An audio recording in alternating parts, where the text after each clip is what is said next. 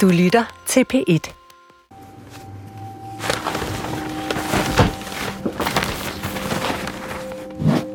Og det her, det er...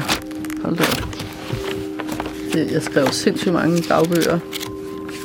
Jeg sidder sammen med min gamle folkeskolekammerat Miki på hans loft og roder rundt i et par flyttekasser, fyldt med breve, fotos og nipsting, som Miki har samlet gennem sine forskellige liv. Hold da kæft.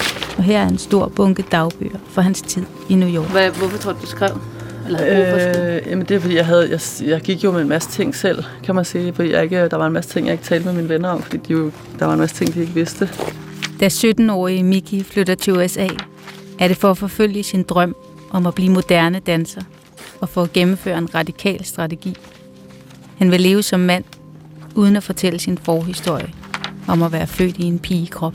Du var jo ikke åben omkring at være transkønnet blandt dine venner i New York. Nej, Men når du skrev for dig selv, var du så åben, eller hvad man skal sige? Altså, jeg skrev altid sådan, så det ikke kunne læses, hvis der nu var nogen, der fandt bogen. Eller... Så det tænkte du over? Det tænkte jeg over. Ja, det gjorde jeg. Så ikke engang i din dagbog, eller? Nej.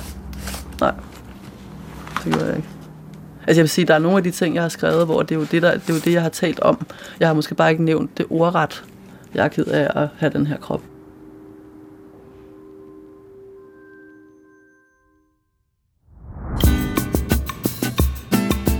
Jeg hedder Christina Nya Glaffi, og du lytter til Mikis 9 liv. Jeg havde stort set ikke set Miki siden 9. da vi for et par år siden fik kontakt igen. Og der fandt jeg ud af, at han var blevet mor. Det overraskede mig. For den Miki, jeg kendte dengang, var så sikker på, at han var en dreng, at jeg aldrig havde forestillet mig, at han skulle blive mor til nogen. Derfor spurgte jeg ham, om han ville fortælle, hvad der var sket siden vores skoletid. Og det er derfor, vi sidder her nu. Sammen med nedslag i dagbøgerne vil Miki og jeg fortælle om hans fjerde liv. Hvor Miki lever som mandlig, homoseksuel danser, Det kan godt være, at jeg lige skal kigge det igennem, før jeg... og hvor kun en enkelt person i hele hans omgangskreds kender til hans forhistorie.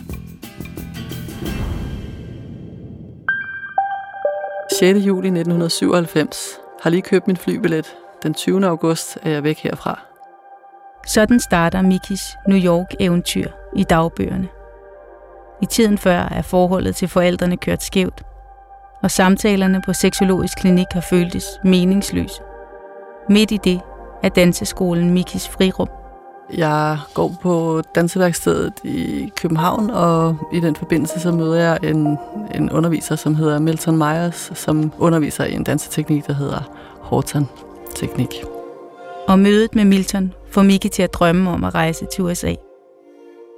Og øh, ham bliver jeg ret fascineret af. Han er fuldstændig fantastisk underviser, og øh, i den forbindelse så siger han, at øh, jeg skulle til at komme til New York og træne med ham. Og det vil jeg så tage helt bogstaveligt, da jeg slet ikke kan forestille mig, at jeg skal lave andet end at lære den her teknik af ham. Så det beslutter jeg mig for at gøre.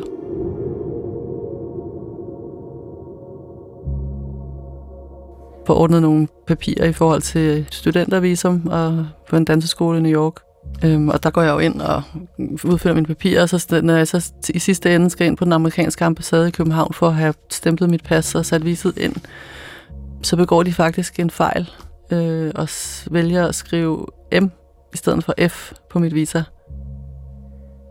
Og så kigger, altså jeg, jeg kigger på det og overvejer selvfølgelig, om jeg skal sige noget, men tænker så bare, at det her må være en gave fra universet, der har sendte det ned i hovedet på mig, øhm, og går ud af døren, og det var jo nærmest et mirakel. Fordi at det åbnede jo bare fuldstændig døren for mig til at kunne leve det liv, jeg gerne vil leve, uden at skulle forklare mig selv. Jeg havde ikke behov for at forfalske noget eller gøre noget. Jeg havde jo et et helt officielt ID, hvor der stod M i stedet for F.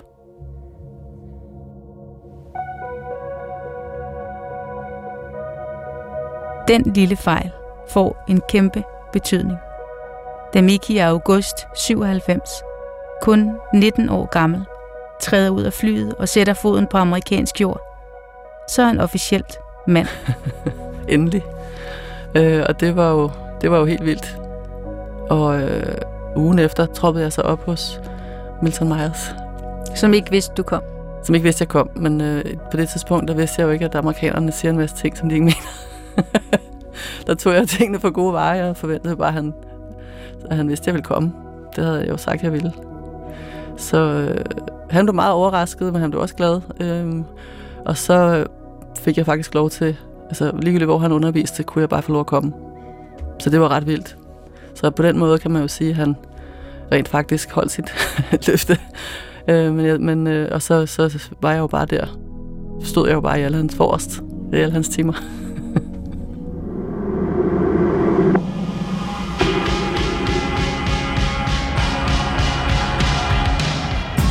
Fik lov at lege et værelse i en meget, meget, meget lille bitte lejlighed på Upper East Side i Spanish Harlem. Øh, og det var jo sådan et, altså, hvis man ser billedet af New York dengang i faldefærdigt, og alle husene ved siden af var faldet sammen, og der var en dumpster i baghaven, hvor man, altså hvis vi havde en sofa, vi ikke kunne lide, så smed vi den bare ud af vinduet. det var et lille bitte, bitte værelse uden vinduer, og der var kun et forhæng som dør, og så havde jeg jo heller ikke råd til at købe en seng, så jeg sov på gulvet. Og det fandt han ud af, Milton. Og så købte han en seng til mig. Og sådan, så han ret hurtigt, så tog han mig faktisk under sine vinger og ja, hjalp mig. Øhm, og øh, blev ret hurtigt hans assistent faktisk. Jeg så fik lov at øh, demonstrere hans klasser og komme med rundt med ham. Altså, Milton kendte godt min historie, fordi det havde hende, der havde danseskolen i København, fortalt ham. Øhm, det synes hun var vigtigt, og hun havde også fortalt mig, hun havde fortalt ham det, så jeg vidste godt, vi taler aldrig om det, Milton og jeg. Miltons dansestudie bliver Mikis verden i New York. Og her er Milton den eneste, der kender Mikis forhistorie. Alle andre ser helt naturligt Miki som mand. Jamen, altså, jeg gik jo på ind i omklædningsrummene, men for det meste havde jeg jo så mit dansetøj på ind under tøjet. Men det kræver, at han tager sine forholdsregler Øh, og så var jeg, altså, kan man sige, jeg var rimelig modig, men der var nogle, nogle af stederne, hvor jeg selvfølgelig ikke kunne tage bad, fordi det var sådan nogle åbne baderum, men så var der også nogle steder, hvor der var enkelte kabiner med forkend for, hvor jeg så tog bad inden, ikke? Og, så jeg sørgede jo bare for ikke at klæde om foran nogen, kan man sige. Min krop var jo også på det tidspunkt både veltrænet, og der havde jeg også bundet brysterne ind, for der havde jeg jo ikke fået fjernet brysterne endnu. Altså på den måde var jeg jo ikke sådan overdrevet feminin at se på. Så det kunne jeg sagtens øh, og så skjulte jeg mig jo bare så godt jeg kunne.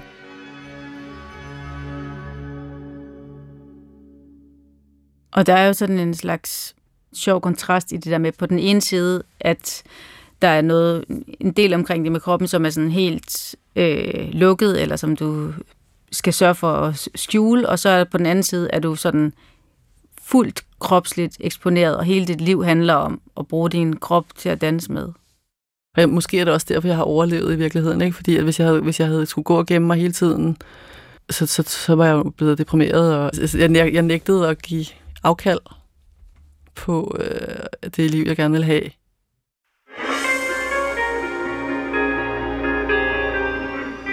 Så dansen var jo hele min identitet, og det var jo også et sted, jeg, det var både et sted, jeg kunne udtrykke mig, men også et sted, jeg blev anerkendt, uden at det var et emne. Den 26. februar 1998, torsdag. Jeg danser, og jeg føler mig stærk. Jeg kan endelig virkelig kombinere teknik og bevægelse. I Mikis dagbøger fra den første tid i New York er der dage, hvor lykken kan mærkes i næsten hver sætning. Mit liv er vidunderligt og fantastisk.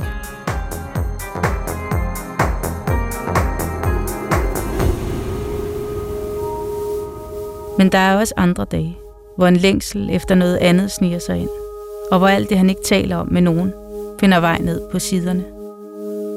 13. maj 1998. Der er intet så smukt som en mandekrop. Igen og igen forundres jeg over, at en så utrolig skønhed kan eksistere i den her verden, og jeg kan ikke lade være med at tænke på, vil jeg nogensinde komme bare tæt på den skønhed. Samtidig begynder beskrivelser af byture på homobarer i det legendariske Christopher Street-område på Manhattan at fylde. I torsdags var jeg med Sara, Susanne, Rod, Iram og Heidi på en virkelig fed homobar. Og der mødte jeg ham. Hvor Miki skriver om at møde Greg, Amir, Victor og andre mænd. Vi hentede vores jakker og sagde farvel og endte med at kysse. Langsomt begynder du ligesom at tage hul på den del af dit liv også. Ja, jeg kastede mig ud i det, kan man sige. Altså selvfølgelig med, med det i baghovedet, at jeg jo i bund og grund godt vidste, at det ikke var noget, der kunne blive til noget min, min krop var jo ikke der, den skulle være i forhold til sådan noget. Så hvor langt kunne du gå med folk, uden at de opdagede det? Jamen, altså lige til at starte med, der var det jo øh, mest bare sådan, at man kyssede med dem, ikke? Og, øh, og så er jeg sådan kommet lidt måske længere i den forbandelse, at jeg, men, men hvor jeg sådan på en eller anden måde nåede at sno mig ud af det i sidste sekund, ikke? Altså, hvor de måske gerne har ville mere i, på et toilet, eller i en baggård, eller et eller andet, ikke? Hvor at det kunne jeg jo selvfølgelig ikke. Øh, så der er det lykkedes for mig faktisk at slippe ud af. Øh, ja. 21. oktober 1998. I går aftes. Jeg ved ikke engang, hvad jeg skal skrive. Han hedder Elart. Miki lever endelig livet, sådan som han har drømt om. Og så sker det. Han møder kærligheden. Han er også danser, og øh, han, øh, jeg så havde godt set, at han stod og kiggede ind i Miltons klasser, når jeg, når jeg demonstrerede og sådan noget. Øh, og, og havde bare sådan set ham ud af øjenkrogen. Men jeg havde godt set, at han stod tit og kiggede. Og så, øh, hvad hedder det, passer han mig faktisk op i elevatoren en dag. Øh, og begynder at, at tale med mig. Og øh, vi går så over og drikker en kop kaffe, og øh, jeg inviterer ham med hjem til at spise, og, og vi snakker, og og så øh, hvad hedder det, ender vi med at kysse, og han siger så, at han, at han har kigget på mig rigtig længe, og har været rigtig, rigtig interesseret i mig i rigtig lang tid. Og jeg var fuldstændig overrasket. Jeg havde slet ikke set det komme, og jeg havde ikke... Altså, det var sådan overrumplende. Øhm, og vi blev så kærester faktisk, ikke ret hurtigt, og jeg var meget, meget forelsket i ham, og det var han faktisk også i mig.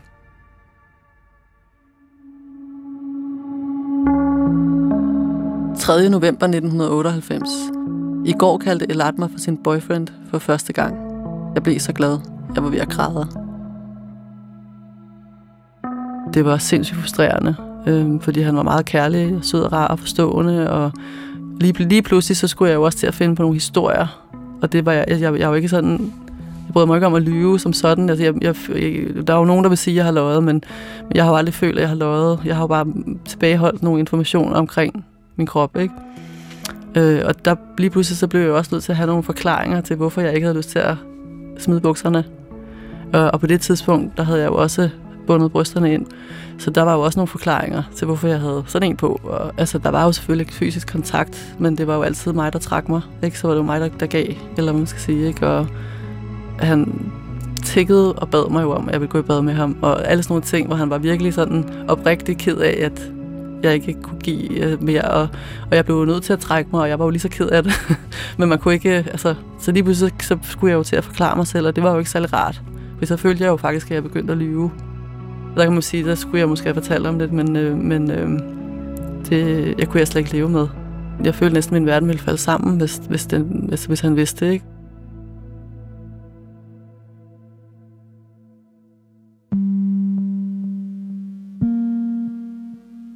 16. april 1998, fredag. Seks måneder siden vi mødte hinanden. Hvorfor græder du, baby, spørger han. Fordi jeg elsker dig, svarer jeg, og har lyst til at græde. Jeg ligger på hans nøgne bryst. Ikke engang det kan jeg give ham. Han kigger forundret, eller er det fortvivlet?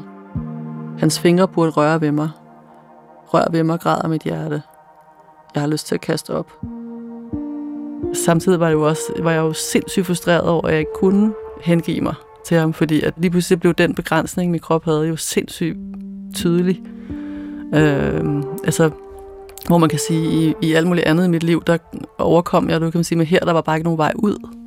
Så det var, øh, så der, sådan, jeg vil sige, det, altså udover at, øh, jeg ved ikke om alle har den, altså når man først har været forelsket en gang, så er der bare nogle ting, der ændrer sig i sin opfattelse. Men øh, altså der kom en, øh, altså der kom, der kom faktisk en stor sorg i mit liv, fordi at der gik det jo op for mig, at, hvad jeg ikke, altså et tab af noget, som jeg aldrig ville kunne få. Og så derfra kom der jo mere og mere desperation. Altså fordi at jeg på en eller anden måde håbede, at hvis jeg ville det nok, ville det kunne løse sig på en eller anden måde. at den øh, psykiske eller spirituelle forbindelse kunne være nok til, at folk ville have mig alligevel, ikke? Jeg var faktisk sammen med ham, da jeg fik fjernet brysterne. Jeg, jeg fortalte ham det jo ikke. Øh, men øh, jeg fandt også på en god historie til det. Operationen står der ingenting om i dagbøgerne. Den holder Miki helt for sig selv. Langt væk fra vennerne og fra Elat. Jeg kan egentlig ikke helt huske, der var nogen, der talte om, en eller anden kirurg på øh, Upper East Side, som, som lavede de her operationer. Og den info opfangede jeg et eller andet sted. Og så øh, kontaktede jeg ham. Øh, og fik så et tilbud. Og det havde jeg jo ikke penge til. Det kostede på det tidspunkt 3.000 dollars, som var rigtig mange penge på det tidspunkt. Øh, og så endte det faktisk med, at jeg fik overtalt mine forældre til at frigive min børneopsparing øh, og sende den, så jeg kunne betale for det her. Og de var de jo ikke... Altså, det var de jo ikke, synes de jo ikke var det fede, men, det, men jeg var jo gammel nok, kan man sige, til at få den, så der var ikke så meget, de kunne gøre ved det. Og så, øh, ja, det var sådan en lille, et lille kontor nede i stuen. Øh, og jeg havde ikke fortalt det til nogen, øh, så jeg, jeg tog derhen alene, øh, og de gav mig narkose, og så skulle man jo tælle ned fra 10 og sådan noget, som man plejer at gøre, og så talte jeg ned fra 10, og der skete ikke noget, og så sagde de til mig, du var virkelig god form, var, fordi du er ikke slået ud endnu. og så vågnede jeg op bagefter. Altså, så, så, så jeg kan, det var det sidste, jeg kan huske, og så vågnede jeg op.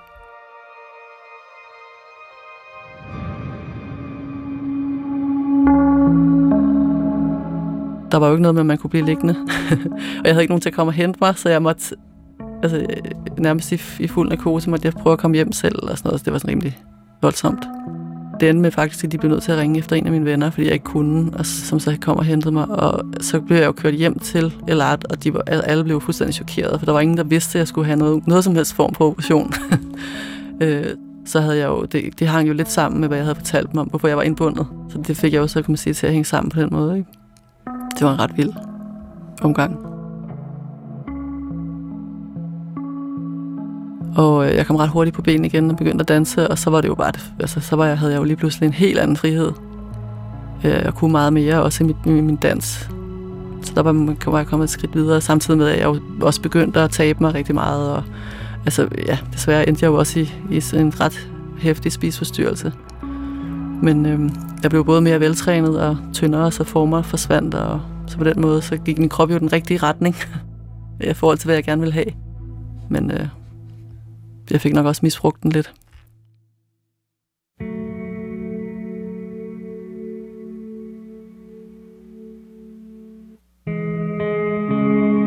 Imens Mikis krop altså bliver mere og mere som den, han drømmer om, vokser problemerne med Elat. Det, der er skjult, æder ham og forholdet op. 20. april, tirsdag. Det mest frustrerende er, at jeg ikke kan forklare ham det.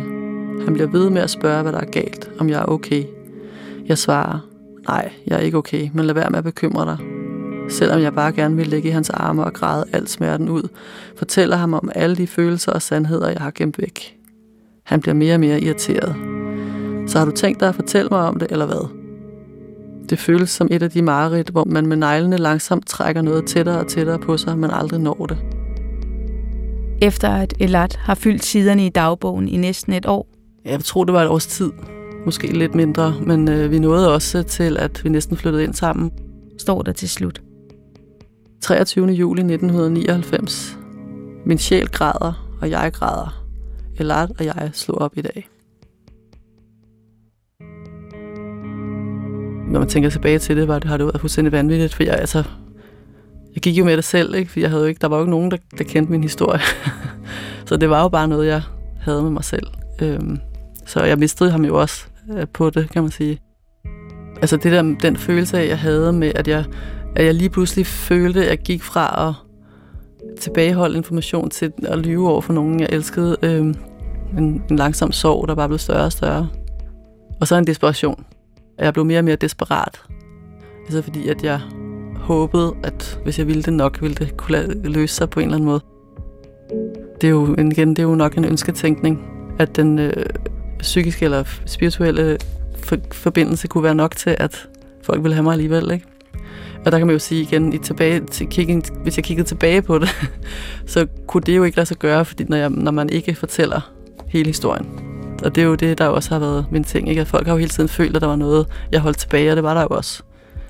Samtidig med, at jeg var jo helt desperat for at fortælle, altså, på en eller anden måde at fortælle det, eller at få noget forbindelse.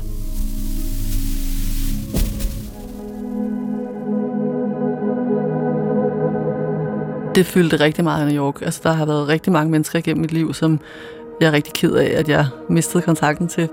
Det var, det var jo fordi, at jeg, altså, jeg var bange for, at de ville afvise mig, eller at vi kom for tæt på i virkeligheden. Ikke? Samtidig med, at jeg sådan blev helt desperat i relationer øh, for øh, at få øh, kærlighed og, og venskaber, og sindssygt jaloux var jeg også i rigtig mange, både også i venskaber, fordi at jeg sådan, øh, sådan hungrede og ikke kunne finde den intimitet, som jeg gerne ville have. Og det gjorde jo, gjorde jo også min ensomhed større. Selvom jeg var omgivet af mennesker, så var jeg jo altid sindssygt ensom. Men i det, altså i midten af alt det, så var dansen jo det, der, der gav mig et talerør. Og sådan et sted, jeg kunne finde mig selv. På den måde går der flere år, hvor Miki holder dele af sit liv hemmelig over for alle omkring sig. Og hvor den hemmelighed omvendt også fanger ham ind og skaber en afstand til hans omgivelser. I papkassen fra loftet ved siden af dagbøgerne er der en fotoserie med billeder af Miki, hvor alt det for ham kommer til udtryk. Det var en, en, en anden israeler, som jeg også øh, var venner med, han hed Dori, som var en fuldstændig fantastisk fotograf, hvor jeg lavede nogle billeder sammen med, som, hvor han virkelig fangede, altså sådan helt uden at vide, kende noget til min historie, så lykkedes det ham faktisk at fange rigtig mange af de følelser, som jeg havde i forhold til min krop, og det der med at være indespærret og ensom, og sådan at skrige uden lyd og sådan noget, ikke? Det er sådan rimelig øh, close-up af, af min krop og sådan dele, for jeg, jeg var meget smidig på det tidspunkt, så jeg kunne sådan det, lidt ud som om, jeg var i en kasse, faktisk, øh, hvor at man, der stak en fod op et sted og en hånd, og jeg, jeg sådan bider mig selv i foden, og sådan øh, hiver i min hud, og du ved sådan, at der er, sådan, der er sindssygt meget øh, altså sådan fysisk øh, smerte, eller hvad man skal sige i dem, øh, sådan, og, og en rigtig, rigtig tydeligt billede af sådan indspærrethed, altså hvor man sådan prøver at komme ud af sådan en kasse. Men der var også så ham, der hed Harry, han havde lavet en, en øh, forestilling, som handlede om at være transkønnet. Det er på cirka samme tidspunkt, at Miki bliver tilbudt at danse en rolle. Jeg havde også en, en solo i den forestilling, som var en solo om splittelse, simpelthen, øh, som øh, han havde lavet til mig. Det er hans gode ven, der sætter forestillingen op. Og undervejs tænker Miki ikke over, hvor inspirationen til det hele kommer fra. Mine kostymer, det var, hvor jeg havde et trikot med hætte og hoved og det hele, men hvor den ene side var helt sådan nude, og den anden side var, var sådan spraglet med, med flæser, og min makeup var også øh, halvt. Og så var der også en, en solo til en af de kvindelige øh, kompanimedlemmer, som handlede om at binde brysterne, og sådan, øh, hvad det end var. Og øh, så var der også en slutscene med transformation, hvor at, altså min karakter, eller man kan sige, altså hvor, der, hvor man blev, øh, altså hvor der var både var behov, og hvor der var altså, nøgen underdel, og sådan, der var sådan, så var sådan en transformation og en, og en splittelse og en to, to, tosidighed. Jeg tror, den må have ramt rigtigt, altså i følelsen af det der med at være, at være splittet og, og, sådan, og desperat, og, og sådan det der med at række ud efter noget, der er svært at få fat i og sådan noget, ikke? For der var i hvert fald mange, der så den, som blev rigtig berørte. Altså, jeg var blevet publikum, der græd og sådan noget. Selvfølgelig er det også min fortolkning, fordi jeg kunne leve mig ind i det, men der var mange, der blev berørt i hvert fald af det, når de så den. Forestillingen er en succes, og så viser det sig, at instruktøren, Mikis ven, hele tiden har vidst mere om Mikis liv, end Miki selv har fortalt. Men jeg fandt jo så ud af efterfølgende, at han havde godt luret den, hvad skal man sige, i lang tid, ikke? Før jeg vidste, at han vidste noget som helst. Der brugte han mig sindssygt meget til sådan, hvordan man fremhævede følelsen Øh, og, og øh, hvad hedder det, jeg kan huske, at han sådan talte med mig om det efterfølgende, at jeg sådan blev sindssygt ked af, at, han, at det var blevet kommet ud. Fordi jeg følte ligesom, så kunne jeg ikke rigtig opretholde den, jeg var, eller hvad man skal sige, ikke? På en eller anden måde, så følte jeg også, at jeg mistede noget. At jeg mistede min frihed til at bare være en mand i virkeligheden. Og, og, og det var jo ikke, igen, det var jo ikke hans opfattelse af det, men, det, men min altså min opfattelse af, hvordan jeg, sådan, jeg selv havde det. Så på den måde var det jo også et tab. I tiden efter forestillingen, hvor Miki ved, at hemmeligheden, han har brugt år på at holde for sig selv, nu er ude, er der et skift i hans dagbøger. 16. juni 2000. Jeg har været fanget i mit eget hoved den sidste uge, og der er ingenting derinde. Jeg er helt tom. Hvad er jeg overhovedet? Jeg er hverken mand eller kvinde. Jeg er ikke engang den. Det er som om den maskuline identitet, Miki har levet i alle årene, ikke rigtig fungerer længere. At ideen om at kunne leve fuldstændigt som mand ikke kan lade sig gøre i længden. Og samtidig med at verden indeni er under forandring, falder verden udenfor sammen. Mickey opdager, at den advokat, der i flere år har stået for hans amerikanske opholdstilladelse og green card, har løjet for ham. Det var sådan en svindelfirma, han havde gang i. Øh, og så havde han lavet en fejl med min sag. Og så forsvandt han bare. Og så var du sådan set ulovlig i USA? Så var jeg sådan set ulovlig i USA. Jeg havde været det, tror jeg, i halvandet år eller sådan noget, uden at vide det. Og så kontaktede jeg selvfølgelig nogle andre advokater, og, sådan noget, og de sagde, at de godt kunne hjælpe mig, men jeg skulle regne med, en, en, en, altså det ville tage en to-tre år, hvor jeg ikke ville kunne rejse ud af landet. Og det kunne du ikke overskue? Det, nej, det kunne jeg ikke. Så ramlede hele min verden jo.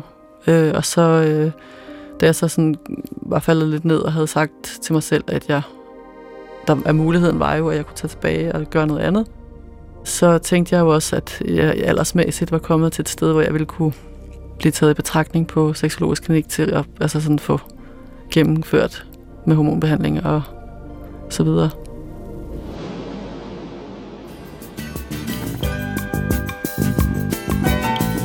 Det bliver den udløsende årsag til, at Miki rejser hjem til Danmark med håbet om endelig at få hjælp på seksologisk klinik.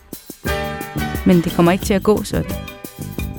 I stedet viser det sig, at der venter flere liv, som fører Miki helt andre steder hen. Udateret. Min krop i den deforme skikkelse. Ikke mand, ikke kvinde. Udvider grænserne for, hvad der er rigtigt, og hvad der ikke er. Hvor er han eller det, når vi har brug for hende? Det kan du høre om i næste afsnit.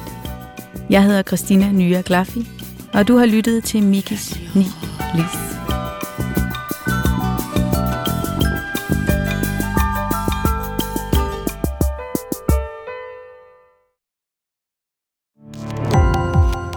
Gå på opdagelse i alle DR's podcast og radioprogrammer. I appen DR Lyd.